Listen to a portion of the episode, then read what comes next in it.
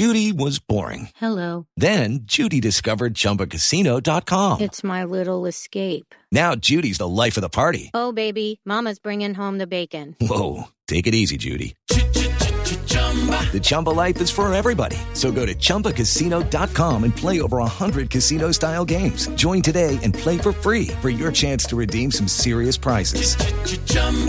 ChumbaCasino.com. No purchase necessary. Void where prohibited by law. 18 plus terms and conditions apply. See website for details. It is Ryan here, and I have a question for you. What do you do when you win?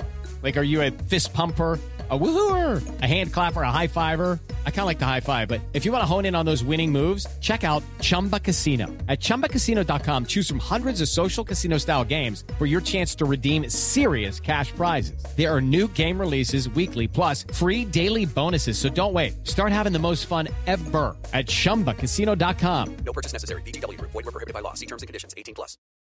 Protect your dream home with American Family Insurance. And you can weather any storm. You'll also save up to 25% by bundling home, auto, and life. American Family Insurance. Get a quote. Find an agent at amfam.com. Products not available in every state. Discounts may not apply to all coverages on an auto or home policy. Discounts do not apply to life insurance policies. Visit amfam.com to learn how discounts may apply to you. American Family Mutual Insurance Company SI and its operating companies American Family Life Insurance Company 6000 American Parkway, Madison, Wisconsin. Devereux's flashing blade puts England to the sword. The runs in Chattogram. And the legend of Boom Boom grows as India blow the windies away. This is the Guerilla Cricket Podcast.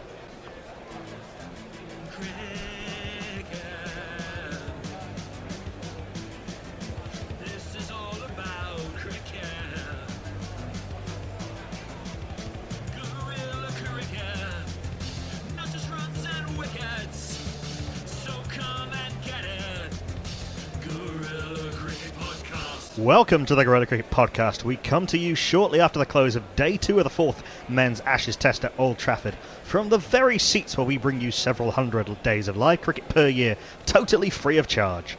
I'm your host, Nakul M. Pande, and I'm joined by a friend of the felines and an enemy of the razor. It's Chief Primate Nigel Hendo Henderson and real Fred Janaway. Welcome, friends. Uh, we're both uh, we both um, have problems with the razor. I You- I wouldn't call you- myself an enemy of the razor, but yes. Yeah, but you- I don't think you've seen a razor for some time. I haven't, you know. No, I've seen one probably more recently. A stranger to the razor.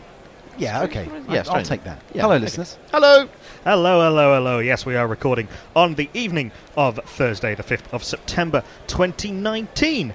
Uh, we've got a packed show for you with uh, test matches going on all over the world. Uh, but before we go round the wide world of men's test cricket, a Guerilla News Roundup. First, a social media sensation uh, becomes an international cricketer as Pavel Florin uh, gets himself on the, uh, the hallowed pages of Statsguru in the Romania Cup with a fine debut effort uh, as uh, Romania took part in that competition in Central Europe, won by Austria. And I think, Real Fred, you've been doing a little bit of uh, uh, keeping a close eye on that tournament. Our man Pa- uh, Florin took two ball, two wickets and four balls to beat Austria in the final of the.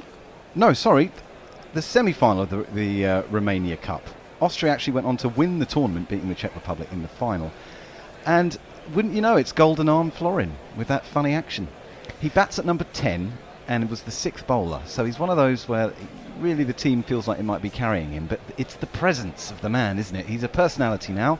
And he got the job done. He wrapped up the innings, and there you go. Fine effort for a 40 year old. Uh, T20 does extend careers. Does he still have a broken leg? Is he still bowling with a broken Well, leg? he was bowling on a broken leg in the clips that went round the world in the European uh, Cricket League, but uh, you know, a lot of people were making jokes, and but it's a, it's an inspiring story in, a, in in many many ways.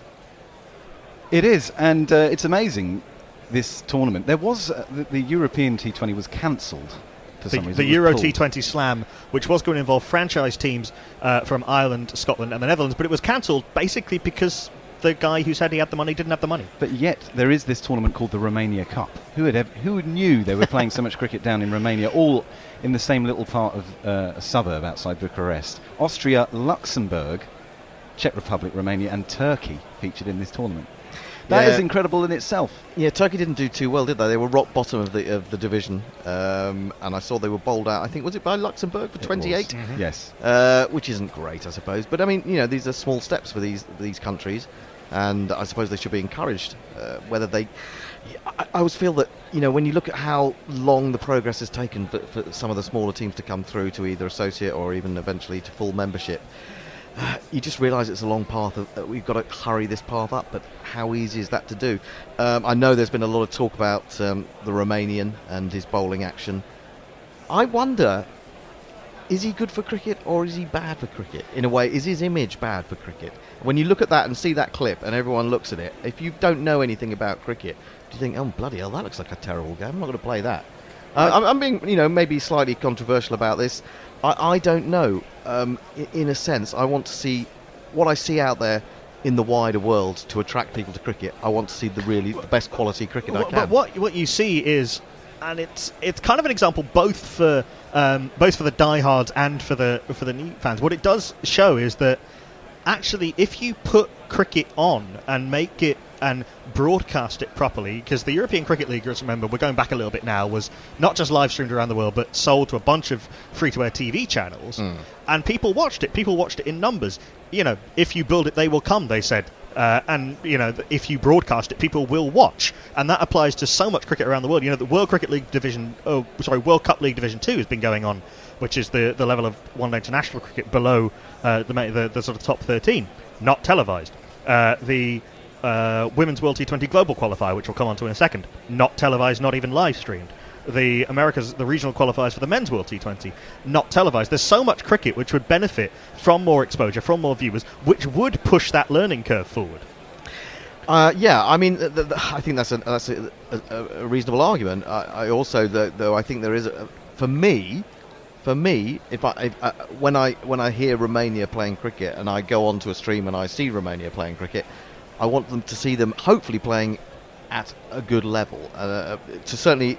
Um, Give them time. It, it's well, I know, but this is my point. My point is that these cl- these countries don't necessarily have um, a lot of time because it does take them a long time to come through. There's I- a famous Gandhi quote: first they laugh at you, uh, then they ignore you, then you win. Pavel Florin in 10 years might be head of Romanian cricket, and they may have grown into an ODI team. They may have a better league. The Romania Cup might take 10 years for the standard to go up. You have to start somewhere, and I think someone said small steps, and let's be optimistic about it. Yeah, and you know, let's not remember what he what he does to play cricket. He travels 500 kilometres to practice cricket for completely the other side of the country. He got into it because his son got into it, um, partly I think off YouTube, um, at least, which is one of the few ways that cricket has actually been spread around the world. And we hear stories about um, spinner Hamidullah Qadri, who um, is, is an Afghan immigrant, basically learnt to bowl spin by watching clips on YouTube. Until this day, carries a clip of Nathan Lyon on his phone.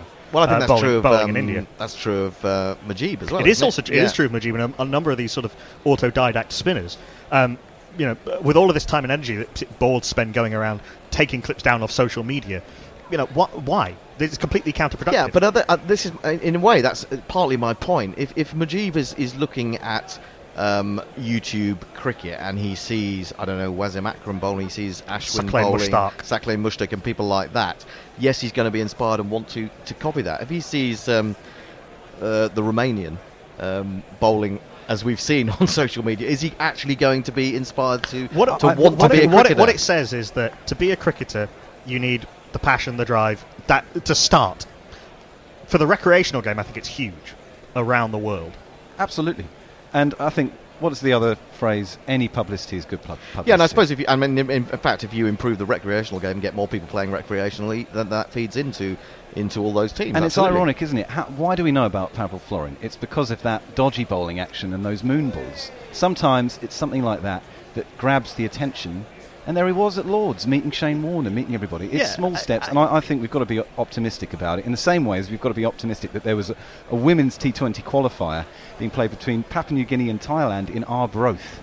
Yes. Yes, and uh, Bangladesh beating Ireland in Dundee the uh, uh, on on the very same day. Bangladesh and Thailand winning the semi-finals the Women's World T20 Global Qualifier, uh, going through Bangladesh beating Ireland, who had who ended up a, with a much tougher draw than they might have expected because Thailand beat them in the group stages. Thailand have beaten a number of full members uh, in recent times. They've beaten Ireland now three times in a row. So Bangladesh and Thailand will be playing in Australia in the Women's World T20, which takes place in spring uh, 2020, and that shows what can be done, uh, making very short strides and quite uh, sorry, ma- ma- massive strides in a very short period of time. It does what it, it takes investment and it takes good coaching to uh, to, lo- to sort of unlock the talent that you know uh, how many great cricketers are there around the world that we just don't know about who've never had the opportunity to take their skills to another level. But that's also true of, of, of the um, um, full members as well. I mean, those people in this country that don't get the chance to play cricket, and, and, and so the whole the whole spread is, is, is very important, and people being given the opportunity. And it's true in you know major cricketing nations, uh, particularly at the women's level. You know, look at you know Pakistan going back to the mid '90s. Those two the two sisters who had to fight serious government um, government harassment and death threats just to get cricket started in Pakistan, Yeah. a major cricketing nation. Bangladesh is now a major cricketing nation, and the women's team has only come on in the last year or so. Um, and you know Ireland are uh, still not properly fully contracted. They've only, in fact, sorry, they've only just uh, announced this in this calendar year their first run of uh, women's contracts. I think, Hendo, you could make the, make the same argument. If you look at the, the scores in these two semi finals that were played earlier today, they were pretty low scores. Yeah. Chasing down 60 odd in one game, 50 odd in the other, I think. Right. I didn't quite check the scorecard Yes, for the uh, second one. You can make the same argument about the standard, but that's not the important thing. If you take this and the Romania Cup as a whole, there's cricket being played in Bucharest and in Arbroath, and Thailand have qualified for a major tournament. This is all positive stuff for cricket. I'm an optimist about it. Yeah, and look, the pitches were not great. They were slow and they didn't aid particularly quick run scoring, as actually kind of was the case in the last Women's World T20 in the West Indies, where uh, really it was only Australia and New Zealand who were able to score at any kind of decent rate. Uh, throughout that whole tournament, even the West Indies with players of the class of Stafanie Taylor and uh, and Deandra Dottin were were really struggling on, on slow low pitches. You know, if you improve the standard of, of, of pitches, the cricket gets better.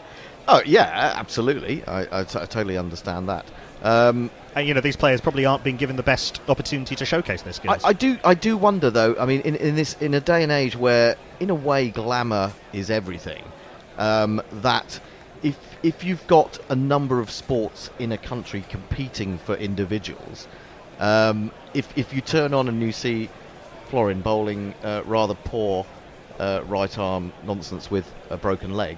Are you going to be attracted to that sport? Whereas perhaps if you turn on some basketball and you see some fantastic athletes, um, you know, going through hoops, as it were, are you going to be more attracted to that? That's my only worry about it. I would say, as, as uh, it, it, I think it's probably, you know, six of one and half a dozen of the other in a way. But, some, uh, some things work and some things don't. but then if you're Thai, Thailand don't have a great global sporting reputation. Now they've qualified for a major tournament. Yeah. They, they're going to be playing in a World Cup. That can only be good for the image of the sport and for sport in general in Thailand, particularly among Thai girls. Yeah, but uh, I suppose also the other the other thing is, is is how much the media in those countries is going to give in terms of publicity to that. How much they're going to follow that. I mean, we even had that situation, didn't we, last year when we covered the Ireland game, where you know the coverage we were quite surprised wasn't that high, was it? Certainly in in the written press. Um, and and so that's the difficulty with it, with a team playing its first Test match. And, and not and struggling to get coverage for that. I think that a lot of these countries are going to struggle. But then you look at when they played the test against England, the, t- the coverage was at another level. Well, yeah. so I mean- that's a year later. And yes, it's against England. Yes, it's at Lords, and you get all the, the historical precedents there. Um, but you know that is the kind of progress that can be made. Obviously, Ireland's starting at a much higher level. Um, but you know, with two different cases, we've got uh, a cricket a country where uh, cricket is a massive thing. Um, where the women have taken uh, huge strides in the last few years, and uh, a country that um, very much an emerging cricketing nation, um, making a major tournament. Um, rattling through the last couple of news items, uh, the men's World T20 Americas qualifier. This was a couple of weeks ago now, but Bermuda, uh, powered by uh, among others Delray Rawlins of Sussex, and Canada uh, qualifying for the global qualifier of the men's T- World T20, which takes place later this year. The USA, an ODI full member, let's not forget uh, missing out. And uh, in the Africa qualifier, Nigeria uh, making the global qualifier, uh, taking the place of Zim- the suspended Zimbabwe. Nigeria also making the under 19 boys World Cup, uh, which takes place early next year in South Africa. Well, and we've just been talking about T20 and how th- that's the format of the game really spreading cricket around the world to places like Arbroath and Romania and Thailand. But in this qualifier, Canada, Bermuda, they've been there and done it before. They've been in So World it- Cups. it- exactly. So it, it's good that it can still dig teams out of trouble. Because Bermuda, I'm sure, Hendo, you'll have more to say on Bermuda. Well, I'm, I'm, you know, I'm But- absolutely delighted for Bermuda because um, I think, I mean, although it is the, the major sport in the summer in in Bermuda, um, it, it's it's been struggling. They, th when they got into the World Cup in 2007, I think that again it was a bit like when Ireland came into Test cricket that some of their best players were right at the end of their careers or had even finished. Um, and, and there perhaps wasn't the lure of, of, of the younger players uh, for the game there. But for them to come through and win and, and get through to the, you know, a pretty big tournament, really, the, the qualifiers in the UAE, I think it's a massive boost for them. And, and, and that will be something that's followed with great interest and, on and the there island. are some young players in that team. You talk Delray Rawlins is very young. Kamau Leverock, uh, br- uh, nephew of the famous Dwayne, um, who uh, um, who who is a, quite a young player. So they're coming at it in a different from a different point of view. Similar with Canada, you know, when they their probably finest hour was when John Davison hit that incredible hundred against the West Indies. Yeah. you know, uh, a player who created most of his cricket in Australia and is now coaching in Australia. Again, sort of towards the tail end of his career, but there's a number of players who've played their cricket in Canada, and I'm sure the Global T20 in Canada, which has given more opportunities uh, to Canadian players to play with some of the best players in the world, has helped. The best example uh, in in all of this is Afghanistan. I remember watching that documentary where they were tours, touring Argentina and uh, Uganda, was it? And they played that tournament in Jersey, the Channel Islands, at that retirement home. They're now a test nation, so small steps has to be the watchword here. But all could- I of mean- these teams could go on to bigger, better things. You can argue, in a sense. I mean, I think it's great news because you know, having spent some, you know, some working time there, um, to see Bermuda come back after, well, I said uh, 11 years, isn't it, after since they appeared in the World Cup? 12 years. 12 years, and um, you know, it's great as far as I'm concerned because my my feeling, and you know, I don't keep an incredibly uh, strict eye on what's going on over there in terms of, uh, of the sport, but certainly, you know, I thought their best days cricket-wise were over, and yet this, you know, this might just stir a few, you know, people and encourage a few people. On the other hand, you might say the USA have been knocked out of a tournament, and if, if we want to grow the game into an enormous nation, is is that a problem that they've missed Well, out? I mean, the USA have had their own problems. They, the the board was banned for a number of years, and they've only recently managed to get their administration in order. Look, the USA, I think, are a growing force in uh, in international cricket, and perhaps this came a year or so too early, but certainly one's uh, to watch. The final news item before we get on to uh, the uh, men's test cricket that we're going to be talking about in depth. Uh, Pakistan, Misbah ul Haq, a great favourite of this show, a man who we made a T-shirt for. We love him uh, We so much. Uh, to my mind, the greatest captain of the modern era for anyone, and one of the greatest of all time. What he did with Pakistan, taking them out of the doldrums of no ball gate and not being able to play at home, and uh, the loss of players like Saeed Ajmal and so many other uh, players, and Abdur Rahman. Uh, appointed head coach in all formats and chairman of selectors. Now, Hendo, you're actually quite a fan of this combined role.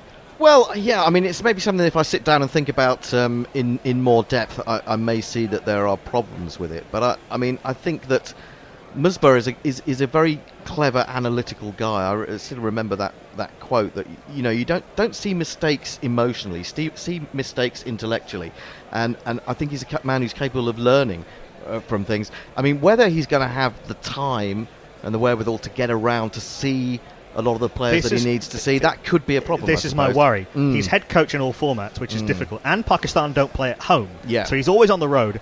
Presumably he'll have a panel reporting to him. We don't know the makeup of that panel as yet. Right. But how is he going to be able to watch except on video clips and so forth? Even as someone who is as much of a cricket nerd as Mm. Misbah is, you know, there are stories of him broadcasting, that doing commentary stints, and then, you know, always talking about cricket throughout the entire commentary stint and afterwards and before. You know, a little bit like Steve Smith, who we'll come on to talk about in more detail. You know, a guy with an incredible passion for cricket and an incredible, you know, ability to lead people.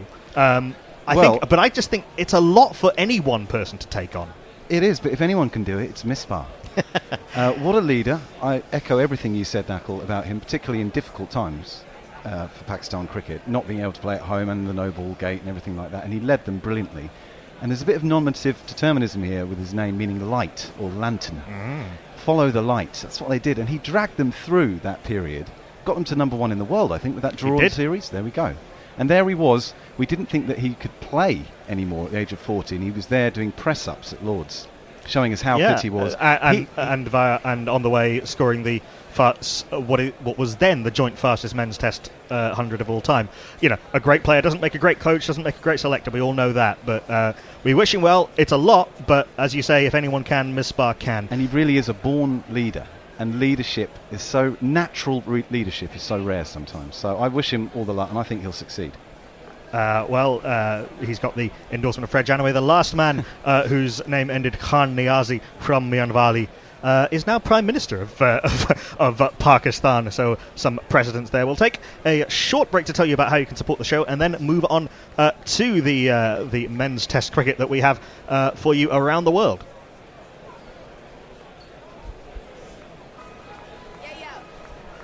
Yep. You owe us all right. You think this alternative cricket commentary stuff comes cheap? Well, we need some dollar bills to help pay our bills. So please, go to patreon.com slash guerilla cricket and sign up to make a regular monthly donation. You know there's literally nothing like Guerilla Cricket's coverage, so don't be tight. Dip into your virtual pocket and throw some cash our way. See, Rihanna knows. Patreon.com slash Guerilla Cricket.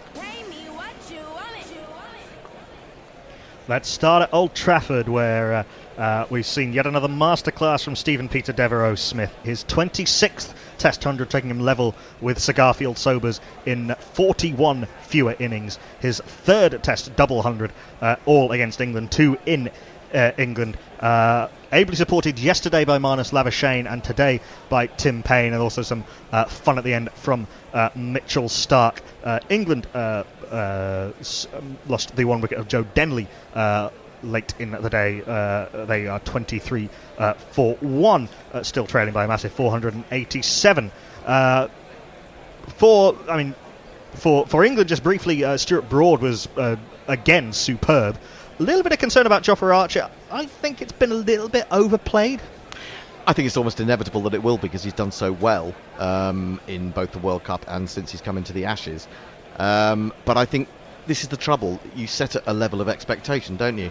If you do uh, particularly well early on, and everyone expects you to turn up every day and be um, on top of your game, be at the you know um, the man who's um, going to put the opposition under pressure. And, and and just some days it may not be even a cricket thing. There may just be something bothering him.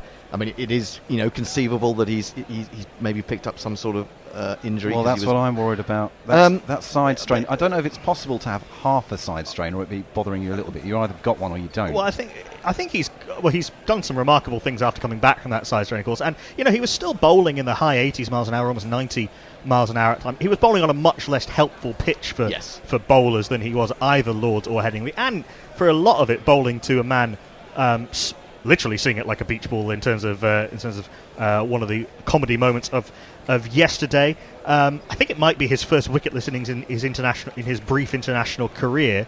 Um, look, he wasn't uh, the greatest bowler of all time after one superb innings, and he's not a busted flush now. No. Um, his time will come again, uh, but obviously not ideal for England that he uh, didn't have a very good day and that no one could really support Stuart Broad uh, other than possibly Jack Leach. Yeah, and of course, you know, Jack Leach getting getting rid of Smith at 118, but just uh, marginally overstepping the line. I mean, that was that really was the moment that brought England crashing down in a way, wasn't it? I think, it- despite the fact that Root tried to get everyone round and say, "Look, we've really got to concentrate here," he wasn't able to really. That, that, that it felt like something had been missed uh, when that happened. It was almost as if, well. You know, this guy's got so many runs, and now we finally got him out. Oh no, we haven't. Test cricket. It, test cricket know. is so often about making psychological blows where you can. Yes. And two moments in the series: Archer to Smith, and then Leach to Smith. When that ball struck Smith and took him out of the match, and get onto concussion again a little bit later, I'm sure. Mhm. That was a massive moment in this series, and it felt like England had suddenly blown it open and they were going to take the advantage. That ball from Leach today, that's where the shoulders dropped. And I think the Aussies are going to press home the advantage now. it could easily be the moment that breaks a team. A little bit like um, Ashley Giles' drop of Ricky Ponting at Adelaide. Absolutely. Which is a moment that, in retrospect, seems to be at the moment that kind of broke England in that uh, in that Test match. Obviously, ridiculous things happened on the last day at Adelaide, and, and then Gilchrist flayed Monty at Perth and all that uh, later in the series as well. So it's not quite not quite that simple. But I think England look relatively comfortable actually in the in the closing stages uh, uh, of day two. The pitch is a bit friendlier than uh, than Old Trafford. You can trust the bounce. Uh, sorry, than uh, Headingley or Lords or Edgbaston. You can trust the bounce, which is not always hasn't always been the case through this series. The ball is moving off the seam. It's not doing that much through the air. Sometimes late seam movement can be more difficult to play. Well, th- yeah, but there's very little. There's very little swing that we've seen today. Um, you know, the conditions can change, and, and England could be out there tomorrow under cloudy skies with the lights on, and it, and it could be it could be a disaster I, for them. I, I feel sorry for Denly. That first ball Hazlewood bowled to him, like you said, Nakul, late seam movement went right back into him, and it was in his head for the rest of that innings. And of course, he's out for four. He's prodding around outside off stump because he, he feels he has to play it every ball. Yeah, and What when, an- and when you're prodding, you get those slightly weird, unlucky dismissals like you got, you know, inside edge onto his body, hits Matthew Wade, and he does well to, to cling on at the second attempt. But look, there are no demons in this pitch. There is rain around.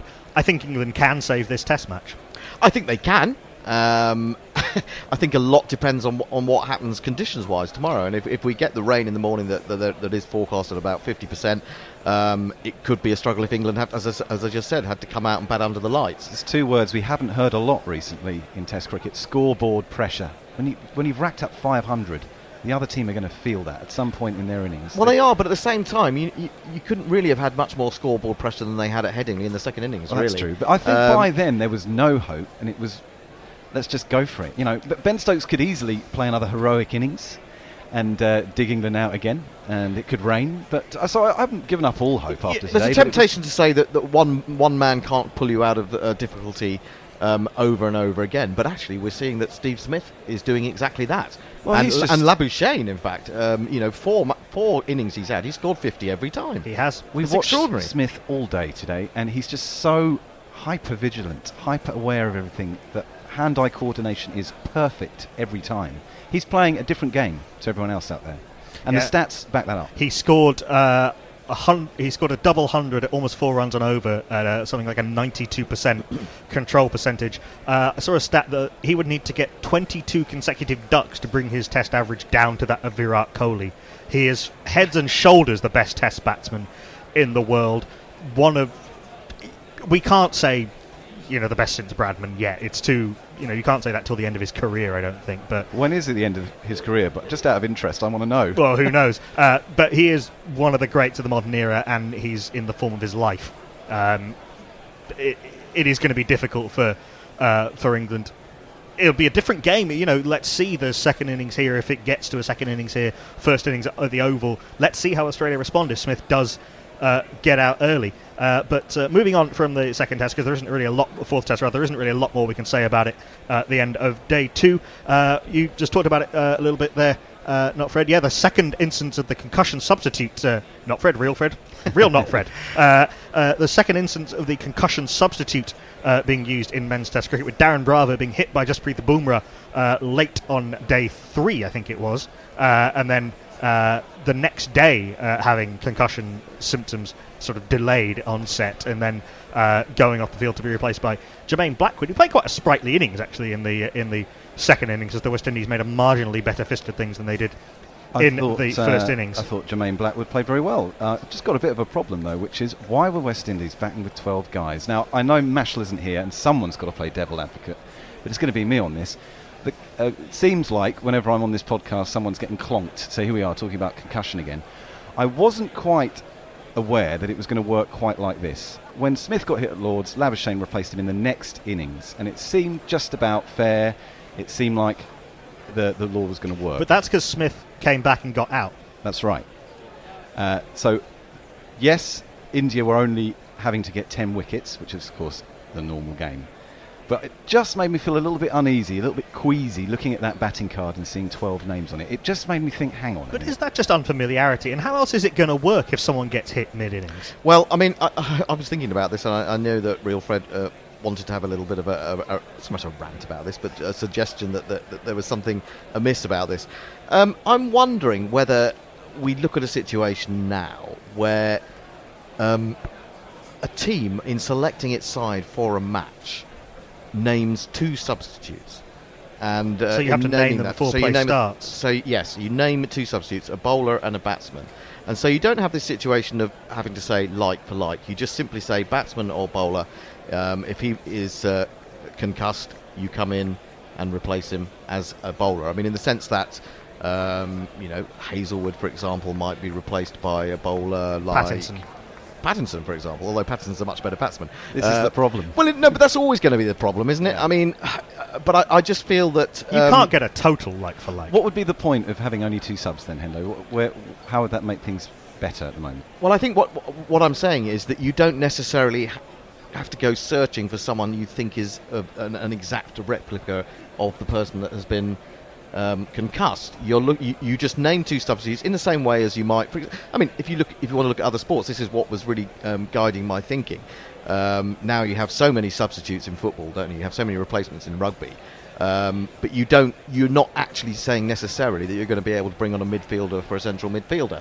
Um, you know, you bring on who's available and who you've named. The like for like bit isn't what bothers me about this, though. I think that's always going to be a bit of a grey area, and they've almost admitted that it's not going to be perfect, and that match referee will have to do their best. And, o- and often actually for more so for home teams rather than touring teams because touring teams you've got a squad of 15 or 17 or whatever you know Jermaine Blackwood it was it was him because they were in Jamaica he'd been the sub fielder the day before and he was there Absolutely. so you, you, maybe you do that you, you kind of it's not quite the same as football or rugby you actually name substitutes ahead of time um, and you know they're proper substitutes who can come in at any point as a, for a tactical reason not just for an injury Just to be clear, I didn't have a problem with Jermaine Blackwood going out to bat and who it was. It was the fact that there were 12 on Mm. that card. Mm. And Andy Roberts came out after that incident and he said, Hang on a minute, are the bowlers lo- losing an advantage? He would say that, of course, because Ah. Andy Roberts. But he implied that it's still the batsman's responsibility to go and learn how to play the short ball. And I think he's he might be right. Bravo took his eyes off that ball and got hit. And of course, the most important thing that he's, is he, that he's all right. And the law maybe is the reason that he is, so it is working. But if he gets hit, if they've bowled at him for an hour to try and unsettle him or unbalance him on the crease, suddenly he gets clonked and there's a new guy there. And I don't think that's quite fair. And I think there's a loophole because it could could happen twice, three times, four times. You can end up with 15 or 16 guys on the card. but each and one at having that point, cricket's become a farce. but each one having to start afresh yeah, but it's the a most farce. vulnerable time in a the most vulnerable time in a player's innings is when they're new to the crease. I would argue actually that in that situation, the pitch is probably dangerous, which is probably what's made cricket a farce. Well, do you? I mean, in that situation, do you? If, if he has to re- be replaced, do you then scratch his runs? No, I No, think you that's can't even do worse. I think that then then would be even more. of No, a because that would incentivise people to bowl. f- absolutely. Well, yeah, I suppose there's that. heads. The point is, is it all one step towards the people that say let's get rid of the bouncer because it's too dangerous, and we can't have that. Oh, I don't think. no, it is. I think No, it don't might. think so. It might be that. You know, it's weird in cricket because it's never been done before. You know, having substitutes like you do in rugby and cricket for tactical reasons. Personally, I don't think it's going that way. I think it's just a. This is going to be just a quirk that we're going to have to get, used to when someone gets injured mid innings. You know, it could. It's unlikely to happen with a bowler, but you know we've seen bowlers hit on the head. We've seen Luke yeah. Fletcher for Nottinghamshire a couple of years ago getting hit on the head. Anil, Uh, Anil Kumble is another example. Anil Kumble, but Yeah. having, having, well, he bowled with a broken jaw, and we laud his heroism. It, you know, he was hit on the jaw rather than Hmm. hit on the head, per, like on the skull. But you know, you were saying, I think, um, Real Fred, a couple of not that long ago, that actually it's probably kind of stupid for players to play on in those situations rather than brave.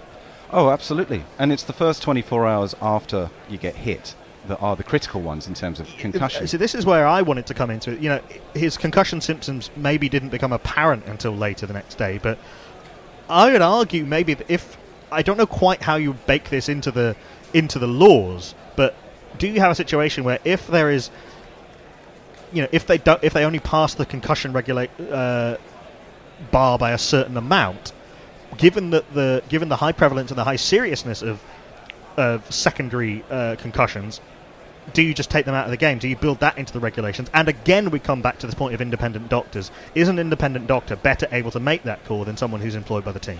It's difficult. The, the, law is there to protect players from, from getting hit again and putting them in the line of fire. But both Smith and Bravo went back to the crease and batted on. Okay, Bravo was only for 10 balls, and then he realised And it was the next day. And it was the next day.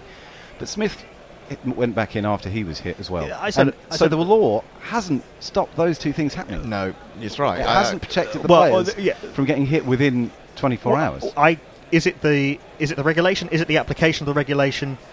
It's hard to tell.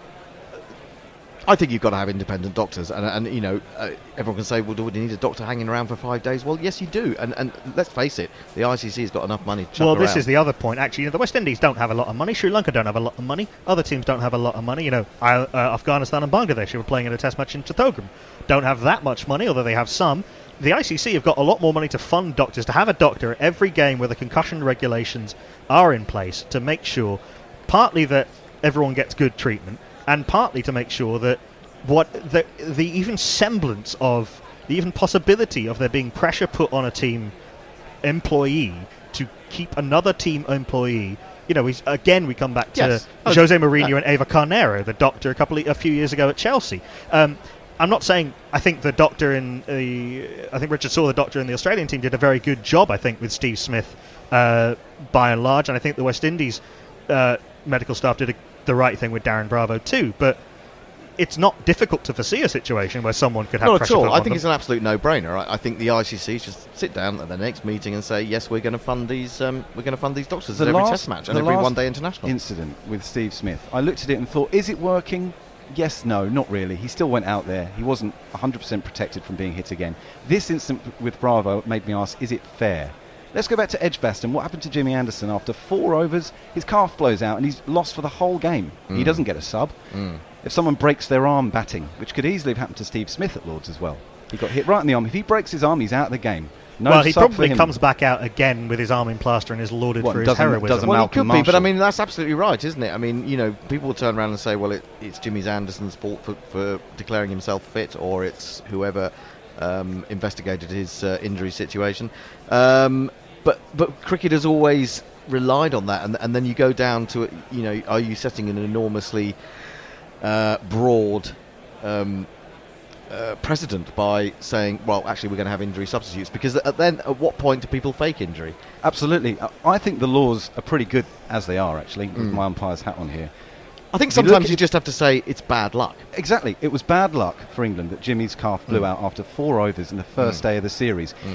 Looking at Darren Bravo again, if we say he took his eyes off the ball, that isn't bad luck. Okay, that is me forcing it a little bit for this argument because you know, just the good- thing is that he's okay. But if it was his fault he got hit because he can't play the bouncer, he gets another guy. Jermaine Blackwood, a batsman, comes out and knocks a brilliant 38. I don't see another way round it. In I if someone gets hit mid innings and someone replaces them, fine. I Like, think there is a way round it, which is it works how it did at Lords, but not how it did at Sabina Park. I.e., you can have a guy in the next innings. It gives you time to assess them, time to call the sub in and replace them. But them. this And was the fourth innings of the Yeah, game. well, there's always going to be someone that, that loses out because it's the fourth innings, and it would be the Mm. same with a bowler, wouldn't it? So there, there have you have to draw a line somewhere, and I just think I want 11 guys on the bloody score sheet. There was something about it that made me feel a little off. my my personal thing is that just you know there's a lot in the, uh, that can be explained in cricket by that's the way it's always been, and I think this might be another one. Uh, but you know the guy who hit him, just beneath the Boomer, he did so many other things in that series. Uh, his total series figures were 13 wickets in two tests at 9.23. At one point, he had a run. Uh, across test innings of 14.2 overs, 5 maidens, 11 for 19. This guy's the best bowler in the world. There, discussion over. Yeah, no, not I really. said it. um, Pat Cummins is ranked number one in the world, uh, and he's a supreme bowler. But Bumrah is streets ahead of him. If you look at what's actually happening on the pitch, the computer hasn't realised it yet, and that's partly because he hasn't hit 100 wickets left yet. So uh, that's how the ICC computer works out the rankings with bowlers. He's taken five as in South Africa, West Indies, Australia, and England, and he's only played 12 matches. This guy is the real deal. Well, the so there's two different arguments here. Kind of the best Test fast bowler in the world because the other contenders I think would be Jimmy Anderson, Pat Cummins, Kagiso Rabada, and then all format again Cummins and Rabada, and you know Bumrah as a suit is a magnificent white ball bowler. I think you've probably also got to throw Mitchell Starc in there. His Test record isn't as good as those other four, but his ODI record is is superb. I mean, this is a tough this is a tough argument that's that would be made. I guess Stuart Broad probably in Test cricket as well. Looking at his, you know, his record, it's ridiculous for a guy with 400 o- and 30 odd Test wickets to be underrated, but he is. Bumrah Yeah, is he is- averaging 19.24. Yeah, I mean, I don't.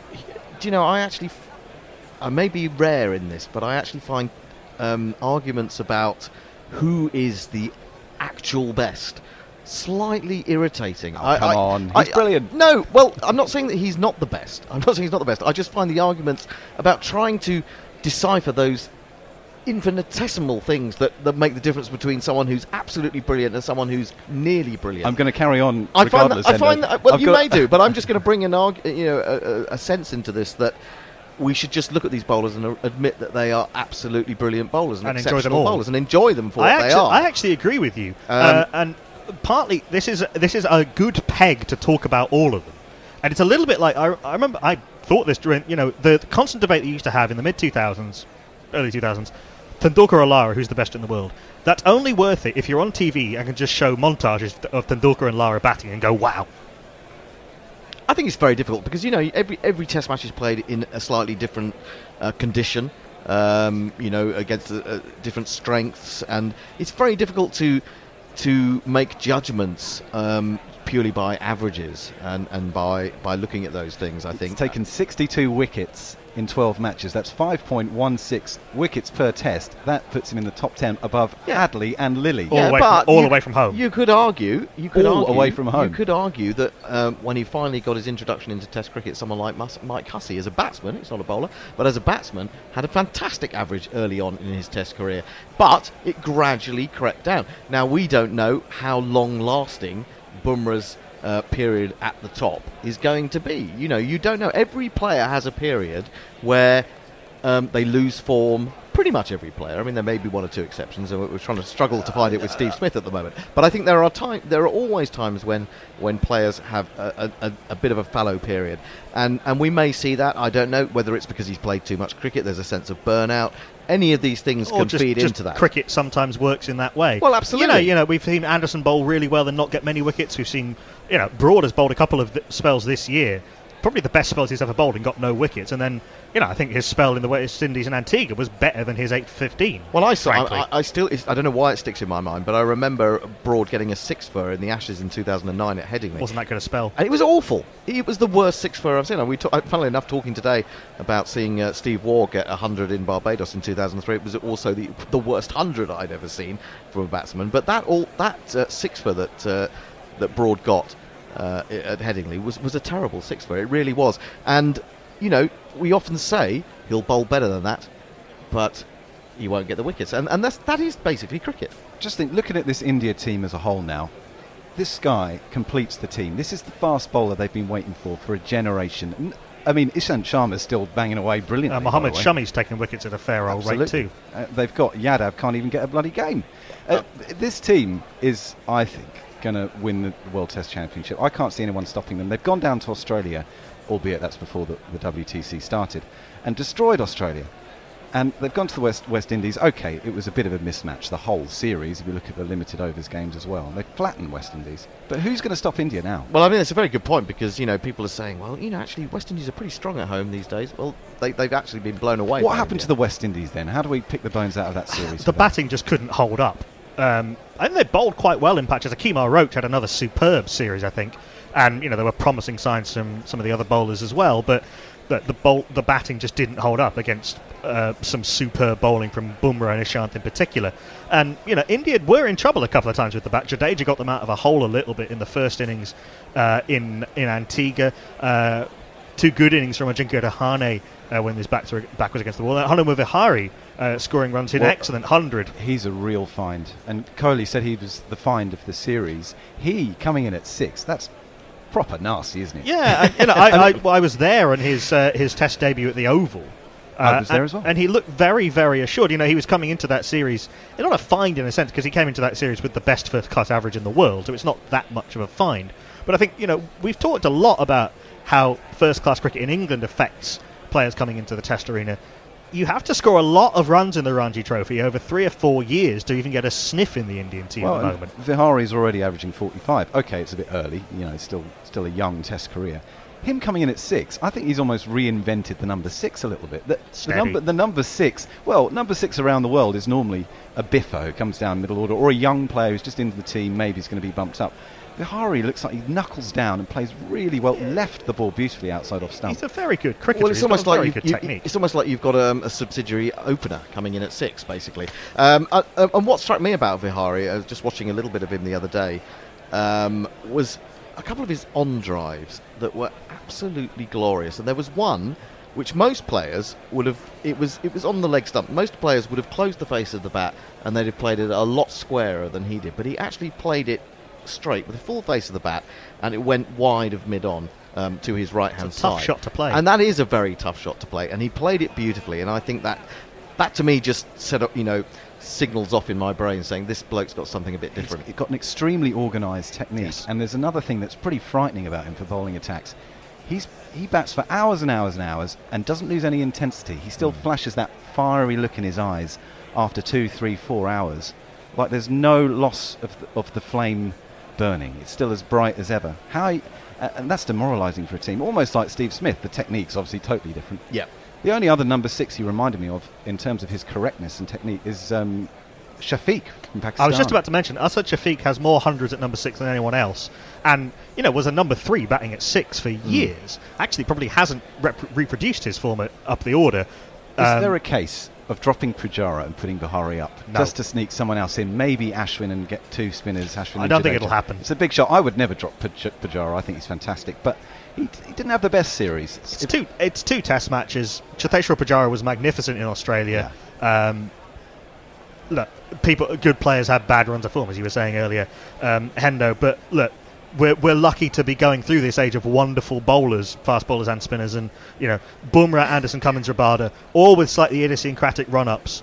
Uh, all with their very different ways of being utterly brilliant. Uh, the final point uh, Afghanistan's third men's test match, and the first centurion, Rahmat Shah, fell too short in Dehradun, but got to his 100 today. Got out shortly afterwards, and there was a bit of a, uh, a period when he and Mohammed Nabi got out in the same over to Nayeem Hasan, the Bangladeshi off spinner, playing just his second test match, where uh, Bangladesh looked as though they might rattle through Afghanistan. But uh, Asghar Afghan and Afsar Zazai, the wicketkeeper, uh, did well to make sure that Afghanistan uh, got to the close in quite a decent uh, position. But yeah, Rahmat Shah, a very organised, very classy player with a lot of time. And I was very impressed with him at the World Cup, actually. Yes. I called it a couple of times. He looked pretty organised with the bat, and he bowled some really good leggies. Got some proper turn out of the rough, and up in Bangladesh, he could be a threat Sure, sure. In in Chattogram, uh, which you may not be familiar as a test venue with, but has played it, has a lot of test cricket played there. It's the new name of Chittagong. It's the new name, okay, but it's the same stadium. It's the same stadium, Okay. yes.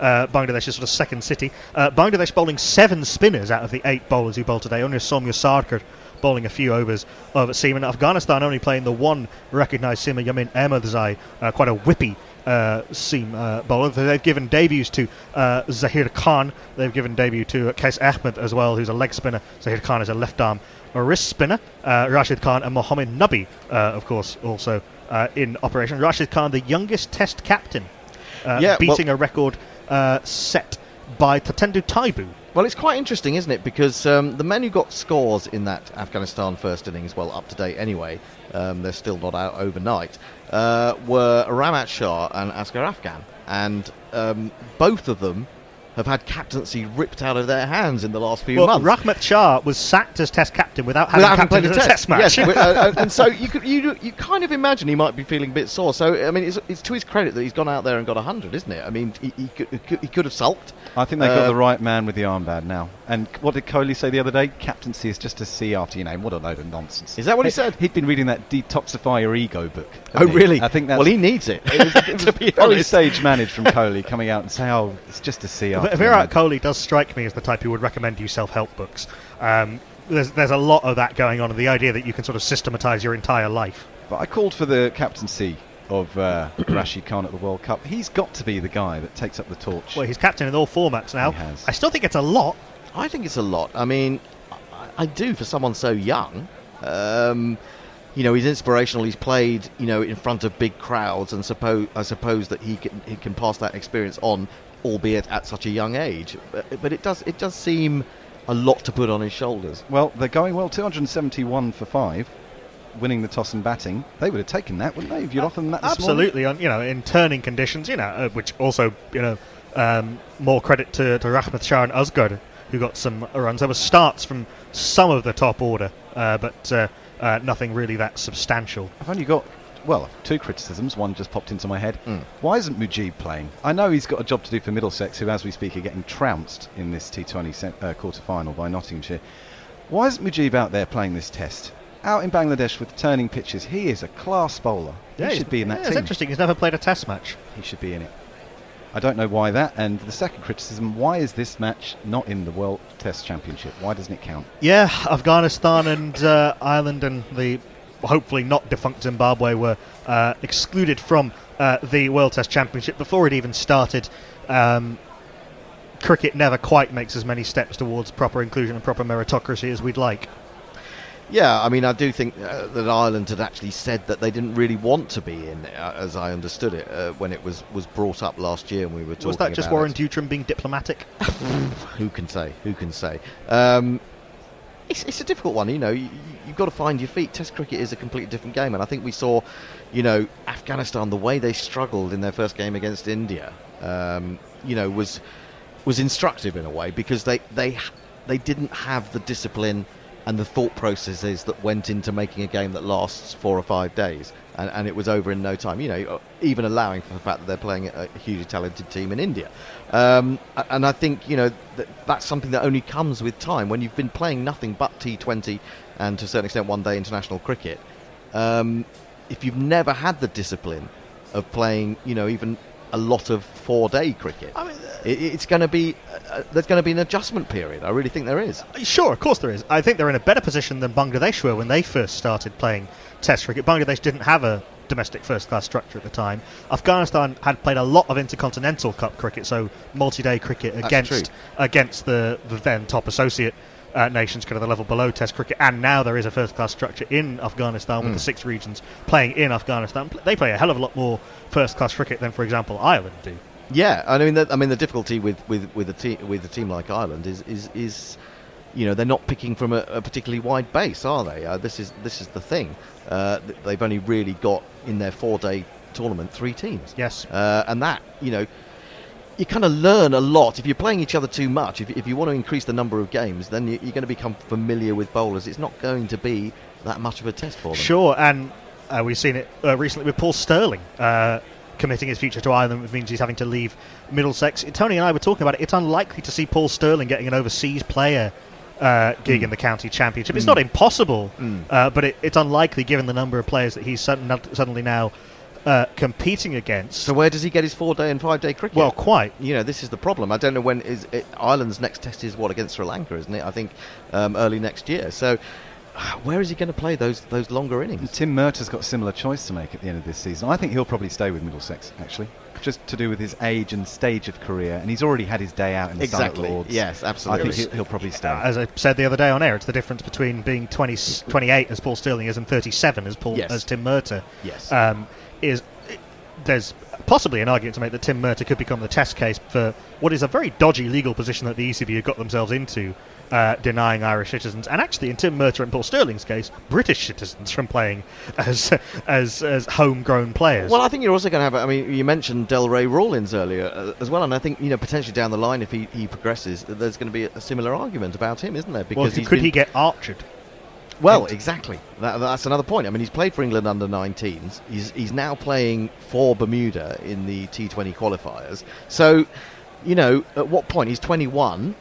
At what point do they say, "Well, hang on, now you're an overseas player"? Well, of Um, course, the eligibility unless England laws- come along and say, "Well, actually, you know, do an Archer." So maybe Delray Rawlins, if Bermuda do qualify from what is a very tough tournament that they're going to be playing Yeah, against, you know, I- I- I think that's right, yeah. Um, you know, he plays that World Cup, then goes a little bit like sort of Ed Joyce or boy, or I guess, or Eoin Morgan, having one very good standout tournament on the global stage, and then trying to qualify for England, and then we see Delray Rawlins playing in the in the T20 World Cup in 2022 for England.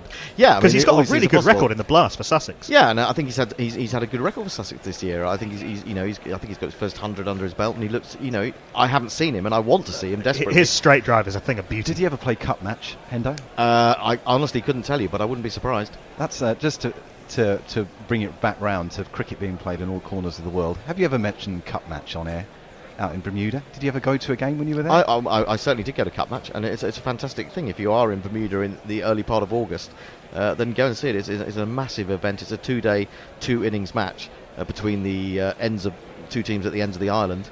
And um, you know, it's a, it's a massive event. I mean, people literally camp out. I mean, it's a very small island, but they camp out um, for, for, for the duration. It's fantastic. Um, and so, yeah, I mean, going back to Bermuda, you know, absolutely delighted to see them, you know, progressing again. Hopefully.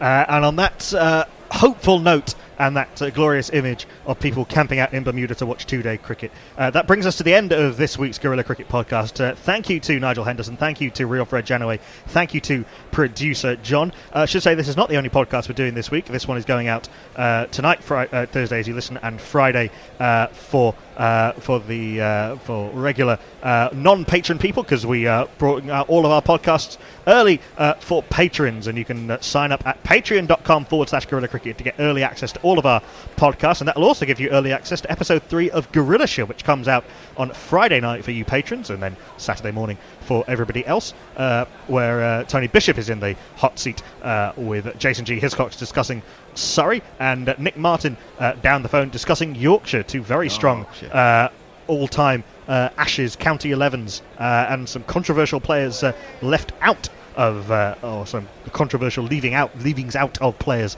uh, which is a better way to phrase it, uh, in. In that podcast. So, plenty happening here on Guerilla Cricket. We're, of course, covering the rest of this 2019 Men's Ashes series and beyond. Uh, so, uh, but uh, uh, just remains me to say, uh, please leave uh, us a five star rating on your preferred podcast app of choice, whichever you listen on iTunes, Acast, Spotify, or Podbean.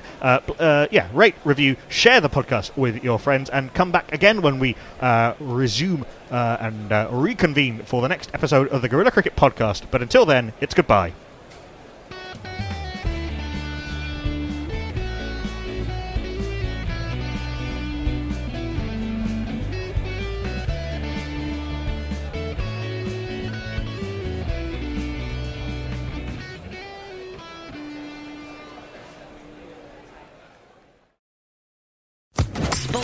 Sports Social Podcast Network.